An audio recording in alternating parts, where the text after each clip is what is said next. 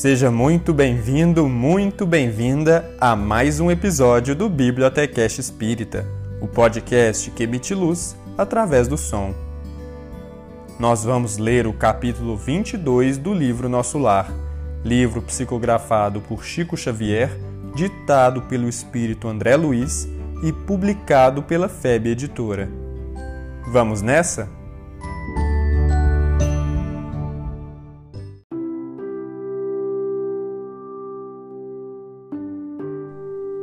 Capítulo 22 O bônus hora Notando que a senhora Laura entristecera subitamente ao recordar o marido, modifiquei o rumo da palestra, interrogando: Que me diz do bônus hora? Trata-se de algum metal amoedado? Minha interlocutora perdeu o aspecto cismativo a qual se recolhera e replicou atenciosa não é propriamente moeda, mas ficha de serviço individual, funcionando como valor aquisitivo. Aquisitivo? Perguntei abruptamente. Explico-me, respondeu a bondosa senhora. Em nosso lar, a produção de vestuário e alimentação elementares pertence a todos em comum Há serviços centrais de distribuição na governadoria e departamentos do mesmo trabalho nos ministérios. O celeiro fundamental é propriedade coletiva. Ante meu gesto silencioso de espanto, acentuou: Todos cooperam no engrandecimento do patrimônio comum e dele vivem.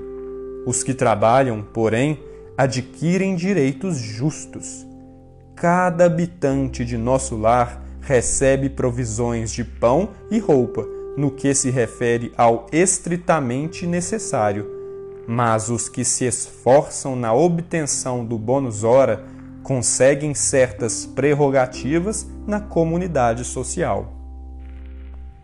O espírito que ainda não trabalha poderá ser abrigado aqui. No entanto, os que cooperam podem ter casa própria. O ocioso vestirá, sem dúvida, mas o operário dedicado vestirá o que melhor lhe pareça. Compreendeu?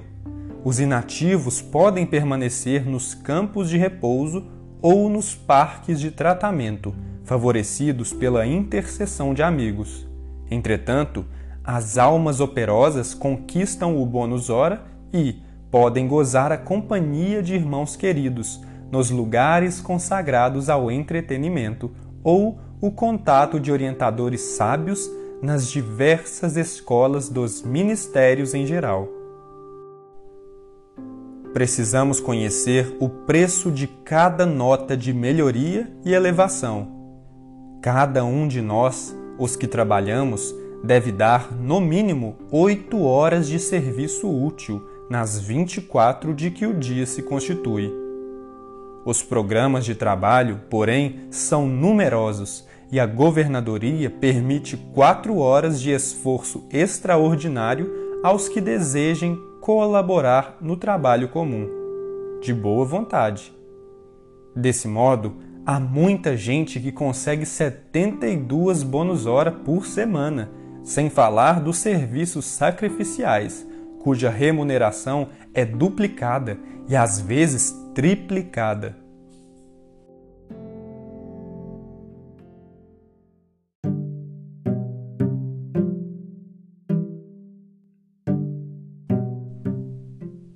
Mas é esse o único título de remuneração? Perguntei. Sim, é o padrão de pagamento a todos os colaboradores da colônia, não só na administração, como também na obediência. Lembrando as organizações terrestres, indaguei espantado. Todavia, como conciliar semelhante padrão com a natureza do serviço? O administrador ganhará oito bônus hora na atividade normal do dia e o operário do transporte receberá a mesma coisa? Não é o trabalho do primeiro mais elevado que o do segundo? A senhora sorriu à pergunta e explicou: Tudo é relativo. Se, na orientação ou na subalternidade o trabalho é de sacrifício pessoal, a expressão remunerativa é justamente multiplicada. Examinando, porém, mais detidamente a sua pergunta, precisamos, antes de mais nada, esquecer determinados prejuízos da terra. A natureza do serviço é problema dos mais importantes. Contudo, na própria esfera da crosta é que o assunto apresenta solução mais difícil. A maioria dos homens encarnados está simplesmente ensaiando o espírito de serviço e aprendendo a trabalhar nos diversos setores da vida humana. Por isso mesmo, é imprescindível fixar as remunerações terrestres com maior atenção. Todo o ganho externo do mundo é lucro transitório. Vemos trabalhadores obcecados pela questão de ganhar transmitindo fortunas vultuosas à inconsciência e à dissipação. Outros amontoam expressões bancárias que lhes servem de martírio pessoal e de ruína à família. Por outro lado, é indispensável considerar que 70% dos administradores terrenos não pesam os deveres morais que lhes competem e que, a mesma porcentagem pode ser adjudicada a quantos forem chamados à subordinação. Vivem quase todos a confessar a ausência do impulso vocacional, embora recebam os proventos comuns aos cargos que ocupam. Governos e empresas pagam a médicos que se entregam à exploração de interesses outros e, a operários que matam o tempo. Onde aí a natureza de serviço? Há técnicos de indústria econômica que nunca prezaram integralmente a obrigação que lhes assiste e valem-se de leis magnânimas à maneira de moscas venenosas no pão sagrado, exigindo abonos, facilidades e aposentadorias. Creia, porém, que todos pagarão muito caro a displicência. Parece ainda distante o tempo em que os institutos sociais poderão determinar a qualidade de serviço dos homens, porque, para o plano espiritual superior, não se especificará teor de trabalho sem consideração dos valores morais despendidos.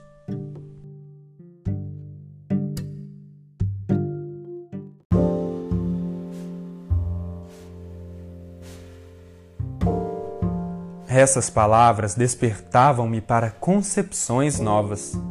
Percebendo-me a sede de instrução, a interlocutora continuou: O verdadeiro ganho da criatura é de natureza espiritual, e o bônus hora, em nossa organização, modifica-se em valor substancial segundo a natureza dos nossos serviços.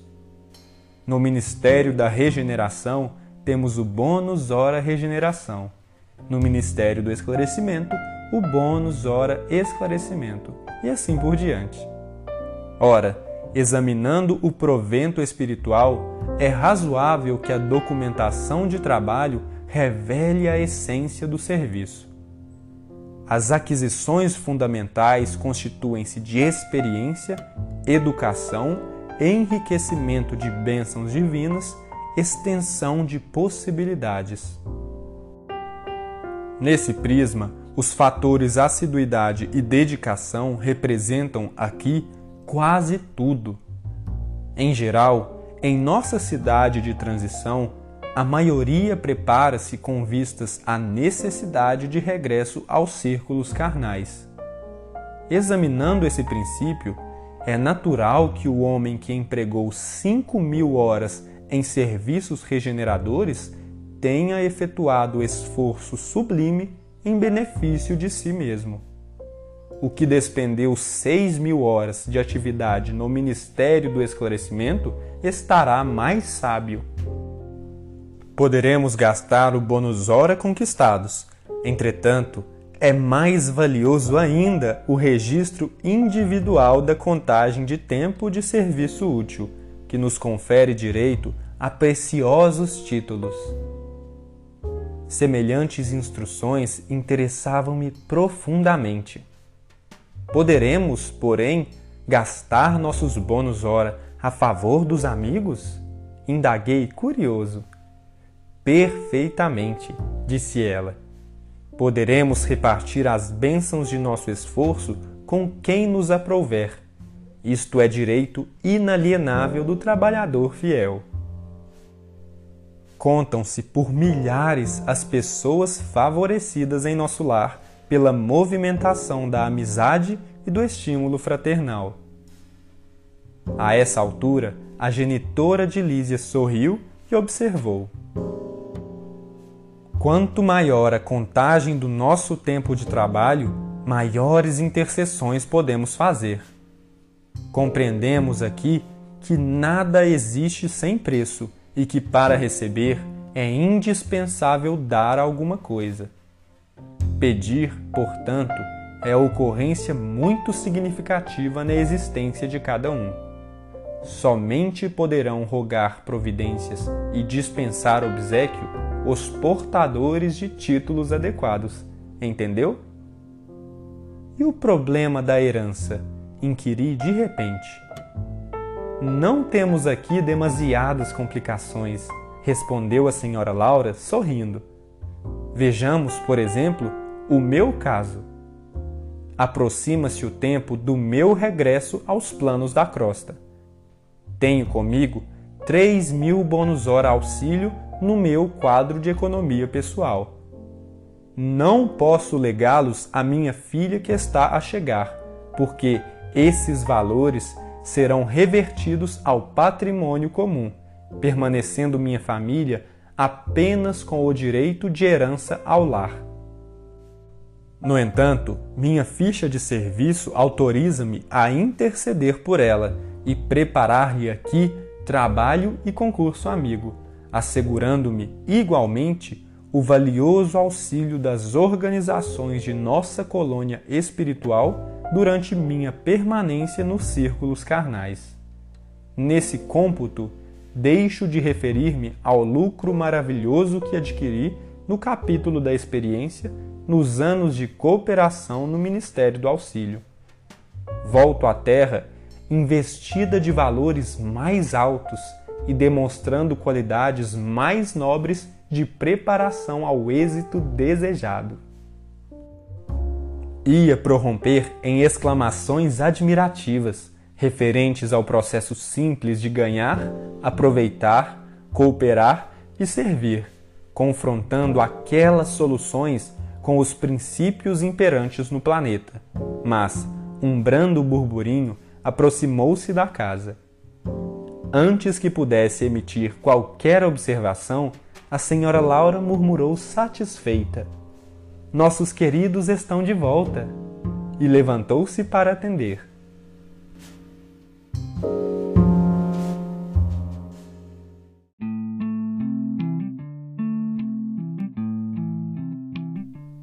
Esse foi o capítulo 22 do livro Nosso Lar. Fico muito feliz que esteja acompanhando o Bibliotecast Espírita. Te aguardo no próximo episódio. Até!